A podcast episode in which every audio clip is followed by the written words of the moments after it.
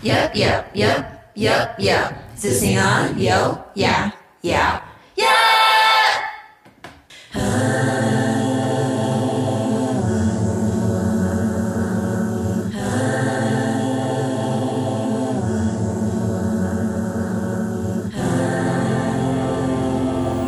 Touch the wonder. We're back. Part two of the Image Love Fest, growing up on Image Comics.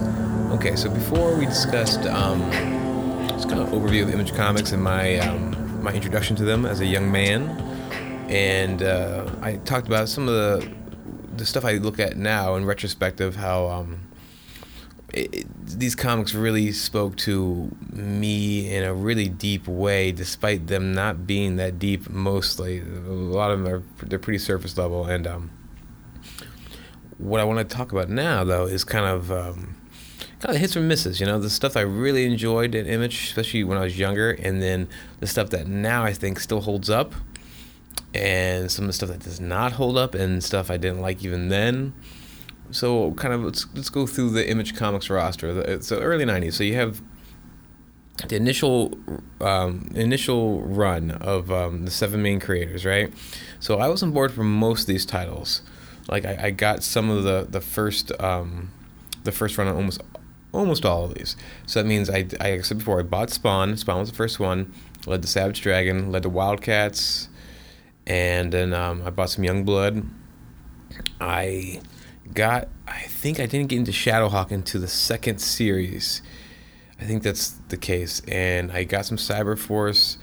Um, I want to say it was like um, I definitely was in on that crossover with Wildcats, but I think I had a few issues before that, like like Cyber Force three or four or something like that. I did not get any WetWorks, and I did not. Um, actually, I think that covers all the original guys, right? Yeah. So it, what image you know was cool. I liked I liked a lot of these books and some of them I really loved. But then um, the second wave image came out pretty soon. I think it was like it wasn't like the end of that first year. It was like like really early on in the second year. Um, so second run stuff you had stuff like the Maxx, which to this day might be my favorite early image comic. Eh, And um, it's funny at the time I thought it was okay, but I, I actually liked Pitt more, and and, and I just kind of have to I have to kind of laugh at myself because Pitt didn't go anywhere first off, and there was not a lot to Pitt. Although I still think it's pretty cool, at least some of the ideas it had. Um, but the Maxx definitely blew it out of the water. The Maxx was um, to me it was before I read Vertigo titles. This was a nice. Um, sort of segue into that kind of uh, that realm of comic books where it's still mainstream, wasn't like full on indie comics yet, but um, there's some different ideas in the typical superhero stuff. And uh, of course, Sam Kieth was the first artist on Sandman, the big flagship Vertigo title, so it's kind of a funny thing. I didn't really think of that connection at the time. But the Maxx kind of helped me get into the Sandman and some other stuff later on. But um, besides that, there was actually a book called Stupid, which was a parody title where they basically would do um, different parodies of different um, image comics themselves. Like I forget the Spawn one was called, but um, it was terrible. they were they really weren't that funny at all. And I um, but I remember as a kid, I was just excited that um, I was I was somehow cognizant of the fact that when things were parodied, that meant they were big enough, popular enough to be parodied, that enough people get the joke. So I was excited that Image was getting there, you know. Like to me, that was like them being on, you know, featured in Stupid was like this one step away from the Simpsons making a, like a Spawn joke or something, which I they, I don't know they might have done at this point. Um, I don't know if they ever did when I was watching though, but you know, I mean, it was sort of like that kind of thing. So that was cool. But um, besides those, it was Pitt, which is Dale Q- uh, Keown, I think it is. Uh, his his giant muscle bound, um, noseless guy, sort of a mix between like he was sort of like the Hulk on grunge, and uh, like if James Cameron directed a Hulk movie that made him like a grunge rock, uh, pale version of him, He's like, almost like a like a Danzig Jersey goth uh, Hulk. That was Pitt. Um, and then there was a book called Trencher, which I actually really liked. Uh, Trencher had crazy artwork from uh, uh, Keith Giffen, or Griffin, rather, and um, he was going through a really interesting phase of his art. It was kind of abstracty and all over the place. And Trencher was um, sort of in that Lobo vein of sort of like a mercenary type of character, but he was of course looking for souls. And there was this, I remember this issue with this, like this Elvis impersonator. Maybe it was actually Elvis himself, and like I, I would stare at panels and, and actually not really be sure what was happening sometimes, but really digging it because it was just so crazy stylized, squiggly lines everywhere, and everything was just just drawn like these. Uh, it's really hard to describe, but these really kind of um, chunky. Um, everything looked like it was like fog smoke that was somehow in the form of people. And it's funny, I, I don't, I didn't really try to do it, but I think some of my my own art kind of somewhat is similar, where it feels like it just flows out of a pen. You could tell. I think he didn't do. Um, didn't seem like he did a lot of pencils beforehand. If he, I don't know if he did even the roughs. He just went for it to the page. But um, that's kind of what I do out of laziness, but also I kind of like the result usually. So that's just a little side from me.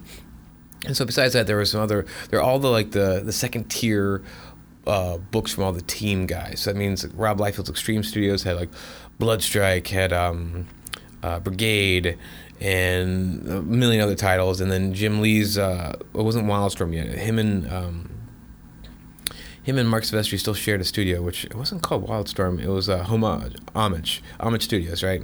And so they had a couple other second tier titles like Stormwatch and some other stuff. And um, then eventually you had a book, like, a book called Tribe, which I remember. Um, I got the first couple issues and I thought it was just okay because I was actually the story was pretty cool. I don't remember really digging the artwork, but I haven't, I haven't looked at the book since I was 13 or 14, so I don't know. Maybe I'd actually like it now. I have no idea. And there's a book called uh, I think it was Wild. So what? No, it wasn't Wild Heart. There's a guy with the the crazy like um, looks like a starfish on his heart. Uh, he's kind of cool design, and eventually Erik Larsen used him in, in um, Savage Dragon. Point is, I guess I, didn't read the book, so I don't know what that was like. But um, his few other titles. But basically, going through that list of those early image books, this I guess kind of like early image kind of ends with um, I guess like Gen 13 feels to me like phase three. So before that is kind of what I think of as the early image stuff. So the first two phases, right? So obviously I still love Spawn.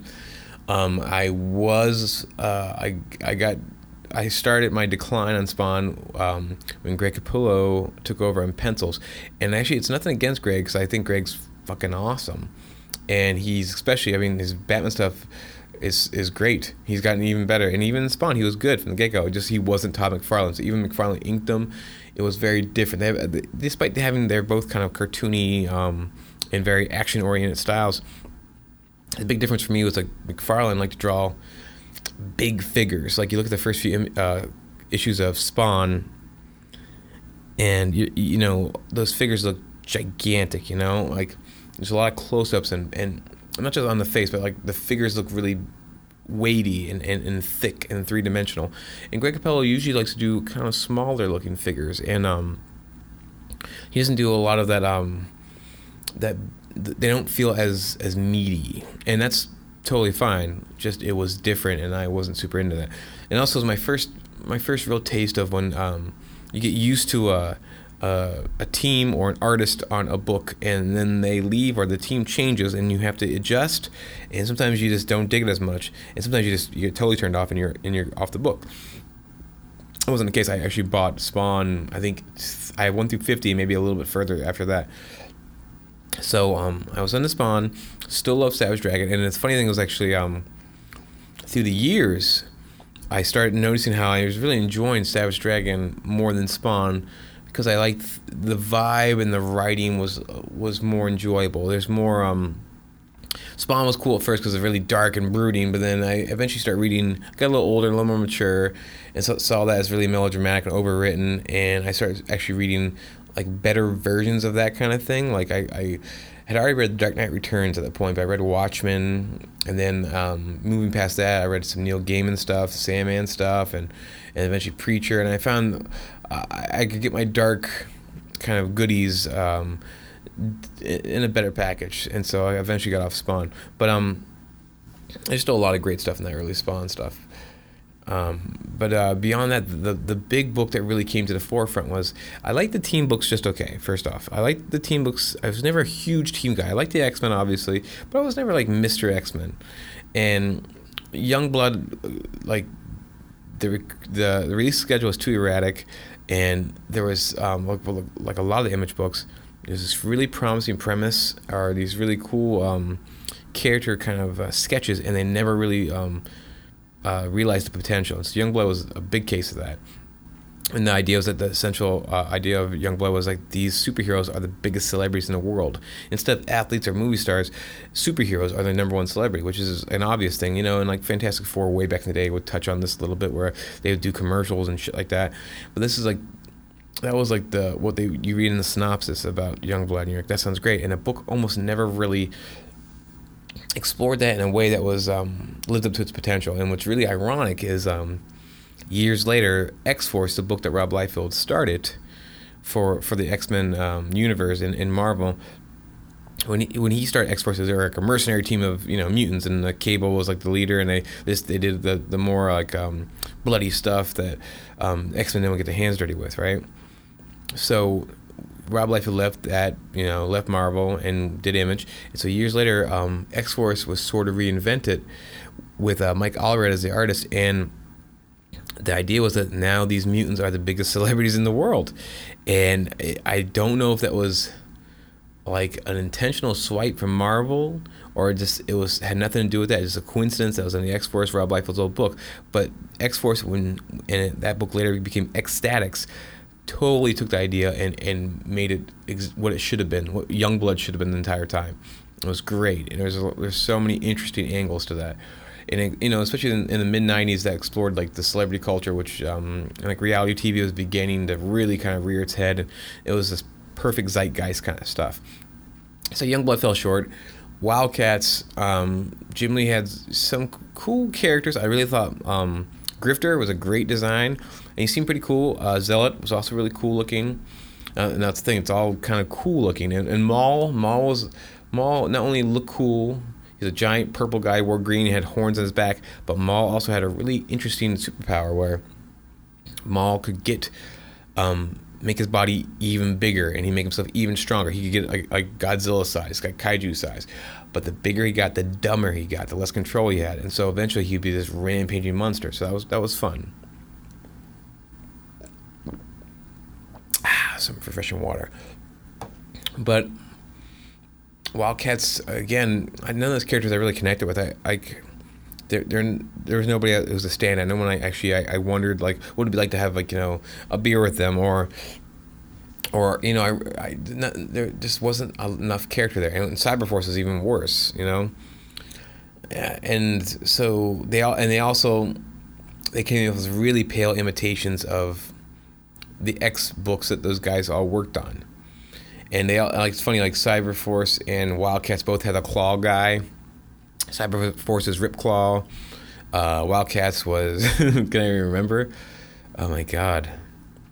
I, I don't even remember his name was. He had, he had like liquid metal hands or something crazy. So it was like a like a James Cameron Wolverine knockoff thing. Oh god, he had a bad green ponytail thing. And there's a story called uh, like uh, deadly attractions or fatal attractions. It wasn't not an X Men thing, something like that. Where and they had a love affair with the same woman who's part of like who was actually a femme fatale, and it was really just dog shit bad. But as a kid, I, I kind of dug it. I was excited to see these teams uh, team up together and see what their interaction was going to be like. Didn't really go anywhere.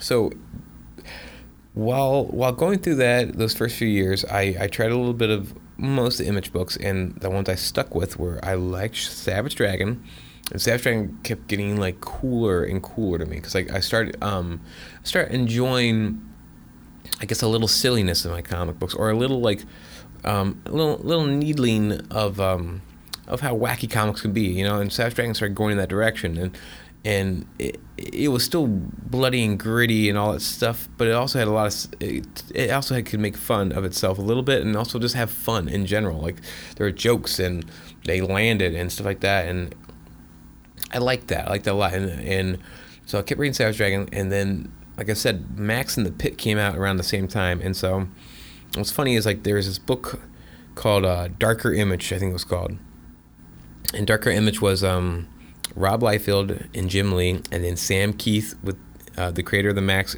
and his character the Maxx. All three of them did this little anthology book, which only had I think one issue come out, and and that um, had a, a, a short, a short story of the Maxx, which I thought was really cool. And I knew Sam Kieth's artwork already. I he did a bunch of uh, Marvel Comics Present stuff that had uh, Venom and Wolverine, which I liked. He did a couple Batman covers I really liked, and um, he just had a, really trippy, weird style, which is like part Frazetta, part Robert Crumb, uh, part just himself, and, and a few other weird. Um, a lot of weird influences that somehow boiled down to what he was and so I, I liked his stuff a lot. And so his um, the other characters in that book, uh, Jim Lee had Deathblow, which is him sort of doing almost like a Frank Miller um, variant on his own art style and doing like a typical mercenary story. The artwork was cool, and there's a, a nun and stuff in there. Some imagery is really awesome, but you know, it wasn't anything too special. And then uh, Bloodwulf from Rob Liefeld was actually pretty fun. It was very Lobo, um, but it looked like Rob Liefeld was kind of cutting loose more even more than usual like his art was a little looser for that little story and i thought it kind of worked for me in general. It was like very um you know lobo star warsy bounty hunter in space vibe and that was fun. But maxx was a standout of that book easily. And so when the maxx book i don't know if i read maxx 1 1 and two first, and then went back to darker image but anyways maxx came out i picked it up and a lot of it was pretty weird. Like I remember like liking it, but also being a little confused by it and and just unsure about certain things because it it was a, a little more. Eventually became about trauma and a lot of real things, which, like I said, it was spawned in the last podcast. I was kind of looking for superheroes to kind of um, confront more real life, uh, um, serious stuff, but in you know still in the realm of fantasy. And this book did that in a much better way, I think, than um, Spawn did and some of the other image books we tried.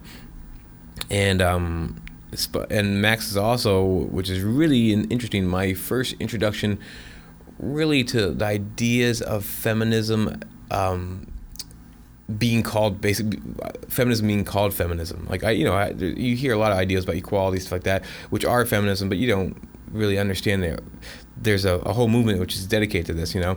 And so Maxx uh, and the, the Maxx talks about them and and does a pretty interesting job of like exploring them and um, I don't know I don't know if exactly is like um, is like saying feminism is the answer or or it's or saying it's not. I just kind of discusses them. I think it's, it's I think it's a feminist book, but I think it's also not trying to like um, like like say this is the only way because like the characters are always kind of discussing this different stuff and there's they discuss uh um, different uh, feminist writers and stuff like that. And so, you know, all this stuff basically is like me as a little kid when I watched The Simpsons, I had no idea what was going on.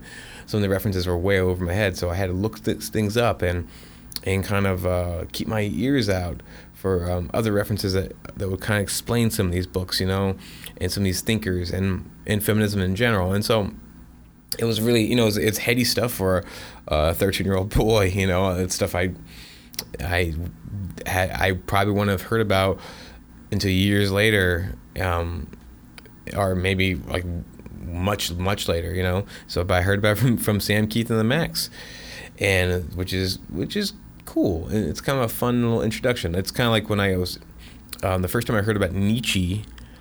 That I remember it was from Marilyn Manson. So it's, it's these really weird pop culture like like like sort of uh, invitations to explore the further um, the further parts of, of history and, and philosophy and all this stuff, you know. And so, anyways, uh, what's funny is at the time when Pitt and the Max came out, like I said, Pitt was like this very um, muscle bound, like hard hard hard rocking version of like the Hulk. Basically, he's an alien of no nose, and he had like um, a weird psychic connection to this little kid named Timmy, and it was almost like the Watcher Dean Koontz, Koontz thing, where the dog and the monster have a weird mental connection. And so at the time, Pitt came out and Maxx came out, and they both had um, they both were four letter titles, and both were spelled with um, the same uh, the same last letter doubled. So Maxx is M A X X, and Pitt was P I T T. And I think there's a Pitt. Um, pinup done by Sam Kieth, the artist of the Maxx, in issue one of Pitt.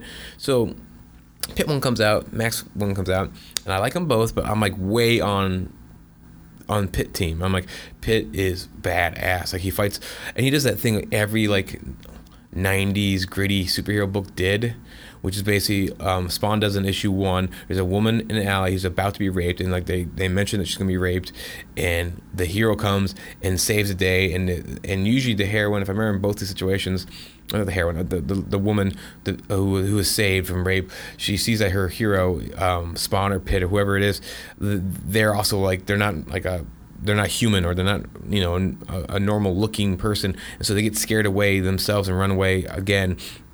And actually maxx issue one i think it does the same thing. A woman's about to be raped and then the hero comes in in an alleyway and saves them.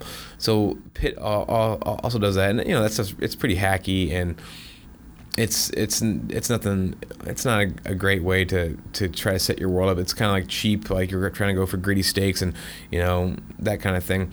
And, and of course, it's a, when you discuss rape, it's like an easy way to go. Like you know, you know, it makes people think that rape is this thing that happens in alleyways all the time.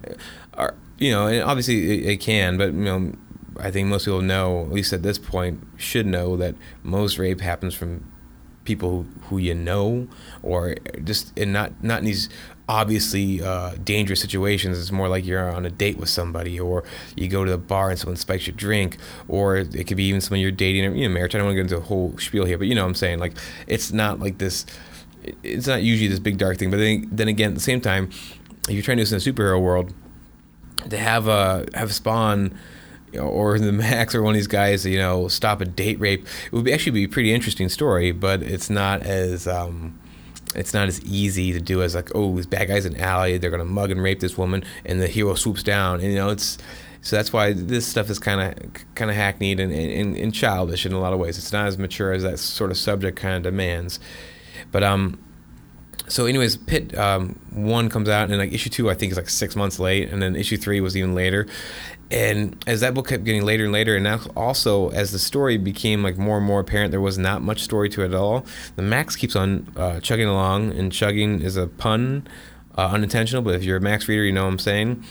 It's uh, chug chug chugging along and the maxx gets richer and deeper and it starts talking and um, talking about actually um, issues like rape and um, and, and and just general trauma in a much more mature tone than any of the other books have even attempted. And beyond that, the Maxx is also just really imaginative and, and interesting and trippy and, and cool and stuff like that. And so, you know, I really, really liked the Maxx, and the Maxx kind of eventually, I think, within like two years, became like my favorite comic book I, I got on a monthly basis. You know, I was still getting Spawn, still getting Savage Dragon, and you know, I, I um, I wasn't subscri- I, I didn't get every issue of Sandman. I read Sandman collections and but like the Maxx was the Maxx was my favorite book, you know, and I still go back to the Maxx and I reread it. I reread parts of it um, a couple years ago, and it, it not only does it hold up, it's even better. There's so many more cool, weird things, and I'm a little older now. Some of the references I get better, or or I can see um, or some of the what he was doing with some of the panel transitions, or just some of the the characterization stuff is really great. The character Sarah, I thought was a really well written character, and Mr. Gone's a really interesting villain and and Julie Winters and I mean there's there's so many cool characters and I, I really like that book and it's really um, there's a lot of voice in it. A lot of like that book could only come from Sam Kieth and that's kind of my favorite thing of anything. I like the things that are very distinct. So you know the Maxx if you haven't read the Maxx find find the first collection and see what you think because it, it rocks.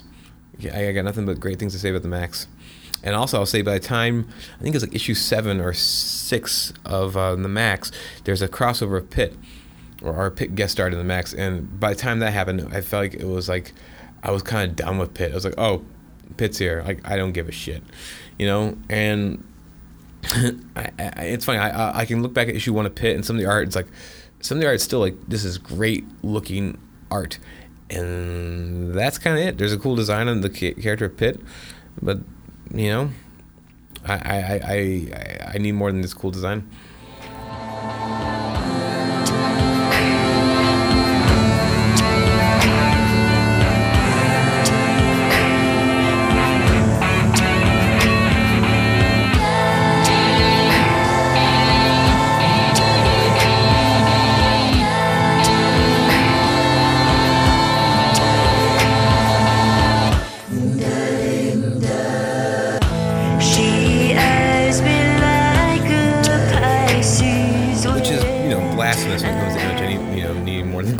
But it's true. But that's what happens basically with a lot of these titles, and there are some, and more than just cool design. The some of the, the the sad part is looking back at some of these things. There's a lot of potential, just never fully realized in a lot of these books.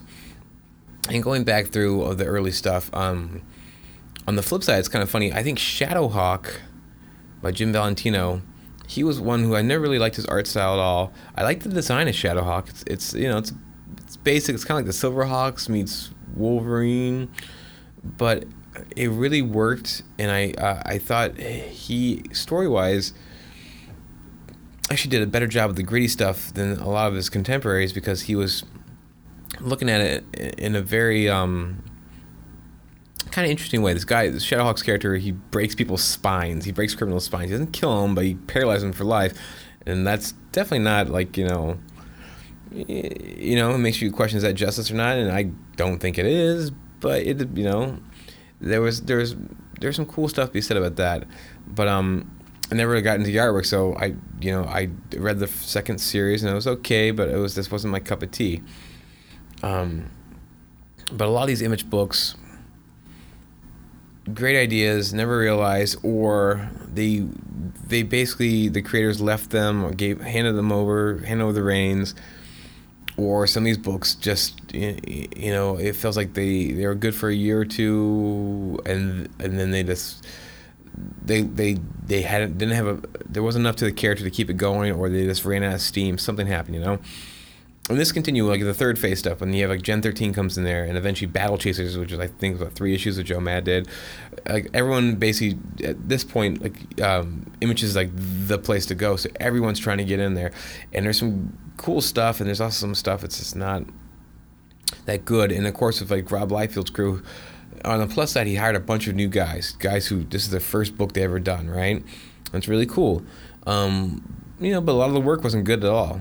Um, they weren't they weren't good illustrators. They weren't good um, writers, and there's there's exceptions, obviously, but, but um, some of those some of those books are are amateurish and um, not just not good reads. They weren't good reads at the time. I remember even me, I'd look at some issues of Brigade and be like, "Oh, that looks terrible." you know, as also an arrogant 13 year, or 15 year old thought I could draw better, and I, you know, I, I could not draw better than those people at the time, and maybe not even now. But it, it wasn't; those books were not what they should have been. Like st- some early Supreme stuff, uh, and sucks because like Rob Liefeld, I think he has a really good knack at uh, creating characters and like design as well as like um, just kind of general concepts, you know, and and some people give him shit for kind of like uh, ripping off the same few characters, but a lot of those characters that he rips off are his own, like Cable and Deadpool. You know, and Deadpool, of course, is you know a takeoff on uh, on Deathstroke. A little, you know, that, there's that, but it's also he, he made his own, and also Deathstroke's design is a pretty basic design. It's like a full face mask, like guns. He's like you know like a ninja assassin. It's not it's not the, it's like it's not like Galactus's helmet where it's like this really intricate like you see the silhouette you know who that is. No, so it's not that big of a, a, a faux pas for me that he ripped that off or or his cable or his characters look like cable. You know, it's like yeah, well he made up cable. That's totally fine. Or Shatterstar guy like Prophet looks like Shatterstar. That's all him, dude. I mean, Shatterstar. Yeah, Shatterstar is inspired a little bit by um, Longshot, but that whole weird boxer mask thing that Liefeld put on guys. It's all Liefeld, man. At least I, I, I think it's the first big superhero guy to wear that kind of thing, and maybe it's kind of based on some anime stuff or manga stuff he ripped off. I know he's in the Appleseed, but I think I think the boxer thing is mostly him, and I think it's, it's cool. And I really liked in Prophet later on when the, they established that he that you know he can remove that from his face and there's like plugs and wires and stuff, and because he's an android or or you know genetically engineered soldier guy, so he has some sort of weird interface thing. And um, I think they called um, in the new Prophet series they called some. It's like, I forget it's called now. It's like the Crown or something like that. Like old old like all father prophet's crown. I forget what it's called, but it's it's sweet. I like it a lot actually. Um, and that's another thing. Like so, eventually, these image books like they're not just creators doing their own books. They're these there's um they're they're hiring people to, to do um different titles for them, right? So they're hiring ta- talent, and some of these ta- some of these guys are great, right? So um, they got Jae Lee. Jae Lee I knew from uh, Namor back in the day. I love Jae Lee's art. Still love Jae Lee's art. And Jae Lee did some Youngblood Strike File stuff. Uh, just so awesome. Like nightmarish and that cool kind of 2D thing where everyone looks um, really flat and like almost ever gory. Everyone's really posed and uh, it's more like a more elegant uh, Simon Bisley kind of thing or Mark uh, Texeira or whatever his name is. You know, um, I love Jae Lee's stuff. So Jae Lee's uh, did that, and he did a, a, couple. I know he did some like Wildcats pinups. He might have done a couple issues of Wildcats, like some mini series they did. Um, but he was great. And then you have Stephen Platt, who uh, became like this big star off of doing like Moon Knight, and he had sort of that. He had like a McFarlane esque thing meets just crazy, like over the top muscle viscera, like just just like more 90s than anyone else. Like you know, like Rob Liefeld always has like those like those creases on the crotch of all his characters. It looks like they're like their dick's like a fucking supernova imploding and it's just sucking in the universe. Stephen Platt had that times four. Like Prophet, you look at Prophet and like he's it's he he'll do, first off he'll do like he'll do like a locust swarm of bullet shells that was like fill the negative space of uh, surrounding the figures who are shooting these machine guns. That's up in the air, and then it comes down to all these these rippled muscles. It's like four Rambo's just like duct taped together to make one guy, and then all that feeds into all, all, like the you know the pouches, the '90s pouches. He's got he he can out pouch anybody, and then it all feeds to this crotch, which is just all these lines converging at this like central nexus of uh, of these uh, muscle bound dudes' dicks, and, and the coolest part about it is it wasn't like an intentionally like it wasn't making fun of like masculinity or making fun of um, kind of like badass dude stuff. It was super earnest, which makes it you can appreciate it if you you can appreciate it. It's even more ludicrous and kind of funny, or you can kind of appreciate like this is even more bizarre and weird because it's like unintentional, um, you know, unintentionally uh, silly, unintentionally homoerotic, unintentionally just like why would you do that? Just why? If, why just be? It's kind of sexualized, but like, was that explicit or intended? It, it, it really opened up all these questions. As a kid, I didn't exactly pick up on that. I I'll give myself a little credit. I did pick up on a little bit. I was like, I got a little funny feeling looking at Prophet's crotch. But um, no, I, I looked at it and I'm like, this book is making me look at this. Like, why are these crotches so so strained?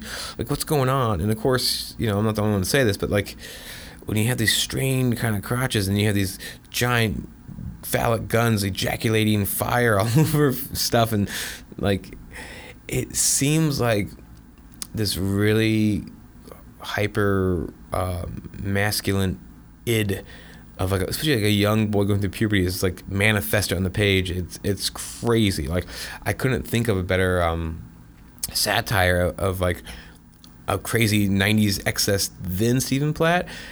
And after I talked all that shit, I will say though, I still like a lot of his stuff a lot.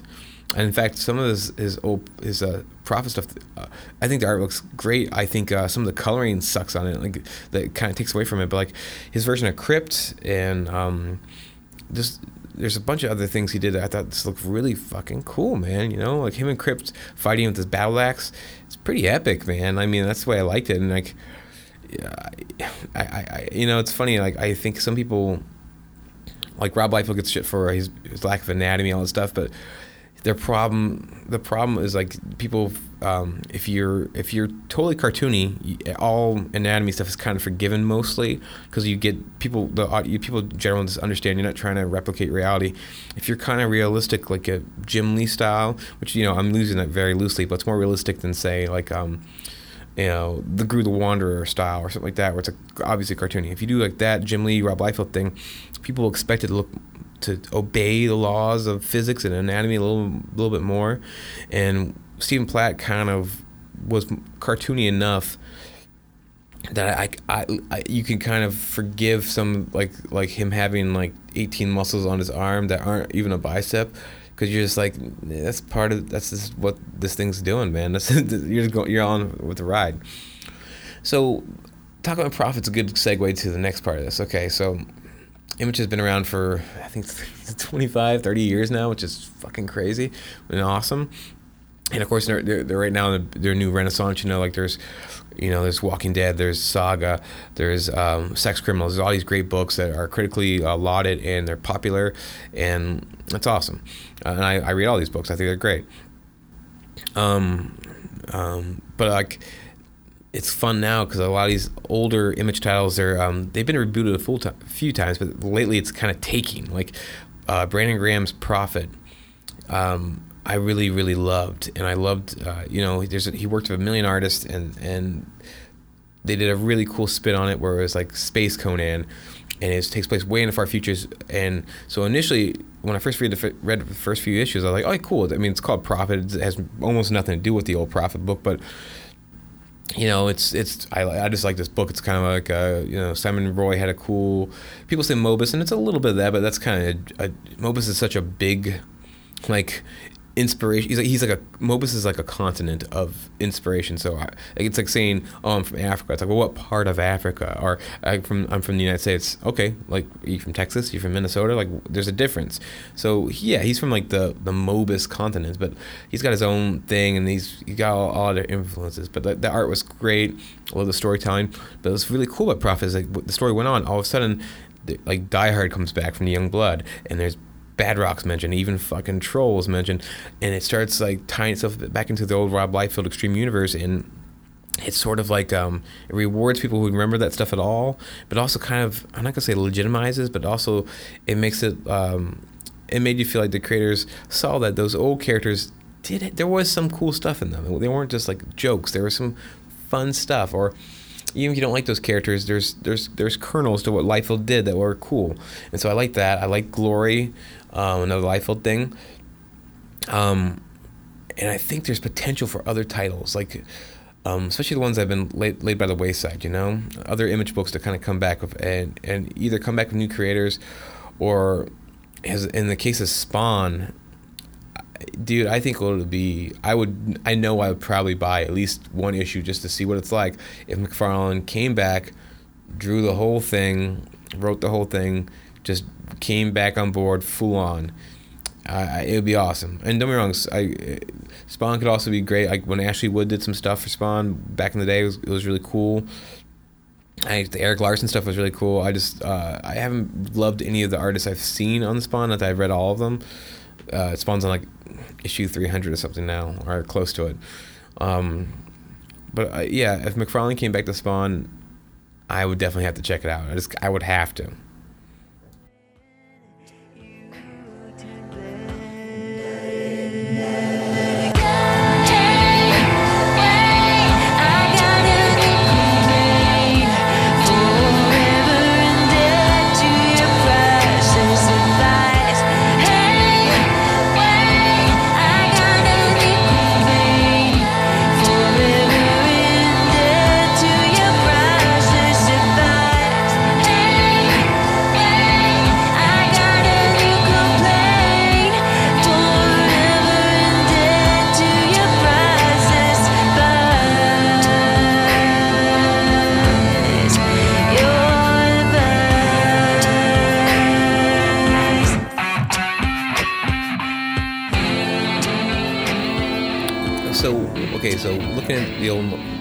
Tiles. Okay, so the Wildstorm stuff, Jim Lee stuff's kind of off the table. He's got a DC contract, and, and, a lot of those characters have been integrated in um, DC Universe. Like Grifter's there, um, Midnighter's there, so that stuff's off the table. And I, you know, honestly, I never had a huge, strong attachment to a lot of his characters, so that's okay. But um, I think I talked a lot of shit about Pitt, but I think Pitt, as I said before in this uh, in this uh, podcast before, you know, I use the phrase bones. It has pretty good bones in a lot of ways. This, you know, you take like the, the the central idea of this alien warrior badass.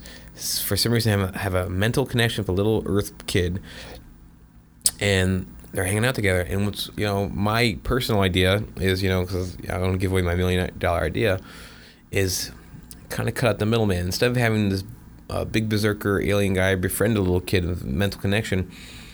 It'd be cool to me have little, have have Timmy be able to control Pitt, like take like eh, have the have the Captain Marvel Shazam kind of angle, or like Prime, which is a, a cool '90s book where the kid's in charge, especially if he, he's like he's a murderous like this thing could wreak some real real havoc, or maybe have it alternate. It'd be kind of I think it'd be kind of cool have it like flip side, right?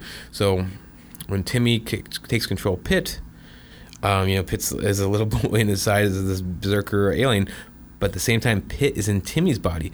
So you have this warrior this like, ultimate badass Conan strategist warrior guy in a little boy's body. Well, what happens? Does he go to school? Does he mouth off to his mom? Does he somehow use his wiles, even though he's a little like human body, to kick ass? And does Timmy in the means uh, in the flip side?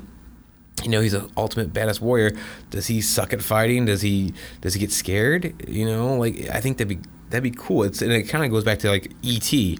when they have that mental, mental connection and like when ET's getting drunk and the Elliot burps and stuff like that, take it take it one step further, man. I think that'd be really fun to have um, like alter egos and have them flip, you know, go into each other's lives.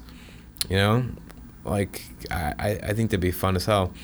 And if no one does it, I'm gonna steal that idea totally. So that's that's mine. Um, but what's some other books? The Maxx I think is great. I, I heard that um, my buddy Earl posted this thing on Facebook that Maxx. Uh, Sam Kieth's going to do a Batman Maxx, Maxx thing, which sounds really fun to me. But um, it's a one-off. I think the Maxx story is is solid. It finished, you know. Basically, it's good. Savage Dragon is continuing, and you know, I actually don't really. The last few, um, last year or so, I've been contemplating not subscribing anymore. And I, the reason I, I don't just stop getting the book is because I haven't liked the new direction so much, and but I know that the direction will only last for so long. Like Erik Larsen always changes it, so right now it's kind of like a raunchy. Uh, porn esque comedy, like a really uh, sex filled action book, and I'm not against that. I think it's fine. I just think uh, Erik Larsen's not really doing a great job at it. It's not really sexy to me, and most of it's not really that fun. Uh, so I, I kind of like I'm kind of hoping he gets he, he moves on to the next thing soon. If not, I'll probably take off for a while. Come back in when the book feels like something um, just does something else that, and does it better. So I don't think Savage Dragon should be rebooted. Or that book is Erik Larsen. That's that's kind of like the perfect image book as far as the creator stayed with it. It's just about the creators uh, doing something cool with that character. Spawn, I think McFarlane should um, come back at least for like a four issue run it'd be cool because I, I, I get the dude's kind of done with sequential art or at least uh, the monthly grind. I get that, but it'd be cool for a limited series or a four issue run or something like that. And, and then to my knowledge, he hasn't. He hasn't come back. He's done maybe one issue here and there. He hasn't come back full on for for a long time. But um, Youngblood, like they're doing, they're still, they keep doing reboots on all, all his stuff. Cyberforce has come back a couple times, and um, I got a few issues of like one of the reboots. I thought it was actually kind of interesting. They they lean into like the cyberpunk kind of aspect and um, that that wasn't it wasn't bad. Although at the same time, I didn't get all the issues, so it couldn't have been that great. I'm not really sure if I have any ideas for what they could do with that one. Um, there's another Shadowhawk again. Shadowhawk, good bones. There's something there. You could do something cool, Shadowhawk. Not sure what. I, I would actually like it if um, you know, mentioning all these image series. Um, of uh, you know like wave three or whatever like when they started doing a lot of weird stuff some of the best stuff was that like astro city um, which is not any longer image book, or maybe it's maybe it's back in image. It's gone back and forth a million times. Um, Astro City had some really great stories. Kurt Busiek, the guy did Marvels. Um, uh, 1963, Alan Moore, awesome stuff. And I think they had a, a, a like a 60s Silver Age version of Shadowhawk in that. And I think it'd be kind of fun to do what they did with Daredevil recently, where they um, they went back and made him really um, Silver Age and fun, and take a dark character who's become like really Frank Miller so Shadowhawk started out like that, but have like have like a I don't know if they've done it. Maybe I haven't kept up, so maybe they've already done something like this. But make Shadowhawk the guy breaks spines. Make him because his name is Shadowhawk. He'd also be a fun, pulpy throwback character. Make him like the Phantom. Make him like Batman. Make him like a goofy '60s um, character, like Shadow Shadowhawk '66. You know what I'm saying? Like, I think that'd be a really fun angle. And Jim Valentino, um, if you're if you're listening, man, um, I think you might be into it. You seem you, you you've been around a while and you, you like a lot of things. You, you did 1963. I, I I think you've done a lot of uh, variant stuff. So I think you you you'd be cool with that. I don't know. I think it'd be neat. Um, let's see. Besides that, who else is there? I feel like there's a big character I'm, I'm, missing. Like I never really read The Darkness. I don't really care about that. Um, Gen 13 was cool, but I think it was kind of good for what it was. I mean, you could bring it back, but I, I don't I don't know how exactly. Although I guess the first thing I thought of Gen 13 is like you know, it was a, it was a co-ed team. Most people remember is that Gen 13 was like mostly these really hot chicks and like two hot dudes. And Gen 13 eventually, the, the, sort of like the next book was Danger Girl, which really just like got rid of the dudes is like the sexy chicks, right? So make a Gen 13 sexy dudes mostly, or all sexy dudes, and even especially you do it like um like a boy band. They all get like mutant powers or whatever, and I think it'd be kind of fun, especially nowadays in the climate now, to kind of make it a little more equal opportunity and have like, you know, the whole Haw- the Hawkeye initiative kind of thing. All these hunky dudes, and and either you just have fun with it and have them doing like butt poses the whole time, and and just being like like you know like kind of what Danger Girl was like over the top sexy, or you kind of um you, you know you really um if you don't just have fun with it. You kind of uh, take it apart a little bit. It'd be kind of interesting to, I don't know, either have like have the characters comment on some point, or have the book itself sort of really um, get it in your face how sexist and unfair it is. Like when like all, all the all the chicks on the team are wearing like thongs and like bra armor for some reason, but the guys are like full body suits and and even you know when they have like don't be wrong. I think sex. I think sexy stuff is cool. But when you have a superhero book, when it's like all the men are kind of not drawn in those certain poses, all, and all the hero women are like and their butts up, and the guys aren't. And it's not. It's not really done the same. That's not fair. And that's kind of shitty. And it's also kind of like if if if, if the book is supposed to be a big adventure book and you're doing that, it doesn't seem right. If the book's supposed to be like a sexy thing or whatever, then it's kind of a different story. I don't know, it's my personal feeling. But that's one thing you do Gen 13 uh, the boy band angle.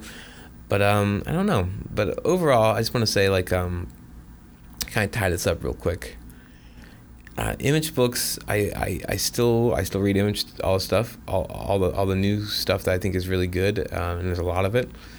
And like Headlopper is one of my favorite books, Rumble one of my favorite books, and those books remind me because they're still very much art focused and action oriented. They're kind of like um, they're more in line with the classic image stuff, but kind of brought to a, a new level, like a more modern level. And don't wrong, I still I love Saga. Saga's great. Fiona Staples, fucking phenomenal. Um, but those books are kind of like the new image.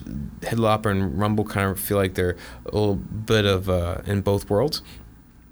But uh, I'll say like I, I uh, these image books, um, I have a lot of memories with the old ones, and I think they're worth revisiting. At least some of them. Some of them are terrible and shitty. Um, but I'll say this: like these books, like there are parts of my life I remember reading these books, and, I, and like it's like listen to a song. I remember where I was, and what I really remember about Spawn. The first issue number four I bought, which when I was terrified of God, and I continued to buy Spawn and McFarlane stuff because I thought going to hell would be worth it if I could read more about Al Simmons and Todd McFarlane's uh, weird uh, take on the afterlife. I was like, this is worth it. Spawn is worth going to hell. But the other thing I remember is issue one. So I eventually backtracked and I bought issue one, right? My sister, um, who was 15 or maybe 16 at the time, moved away. She uh, she left our house and uh, she was kicked out basically by my mom. And she lived with my Aunt Susie. And we lived in Arizona and Aunt Susie lived in Ohio. So Allison, my sister, went went to live live far away, and I'm four years younger than her. So I'm either uh, 12 or 11 when this happens, I believe. And she gets sent away, and so as uh, when she's leaving, you know, I, I a sister and me were extremely tight, and so I uh, I think it was like I gave to her like right before she left. I gave her my issue one of Spawn, and she knew, oh, this is like my favorite character, my favorite book, all that stuff. I told her, I was like, I was like, I want you to have this. And I was like, I know I'll see you again. I know you can give back to me at some point. Like this is this is I, I, don't know if I said it to her, but I was trying to, to explain that this meant giving you this book meant that I know we'll be together again, and this is only a temporary thing, and that I trust you. and you know, this book was very important to me, but you know, she was obviously way more important than that book ever will be. So even if she lost it, no big deal. but I gave it to my sister, and I remember I remember her crying.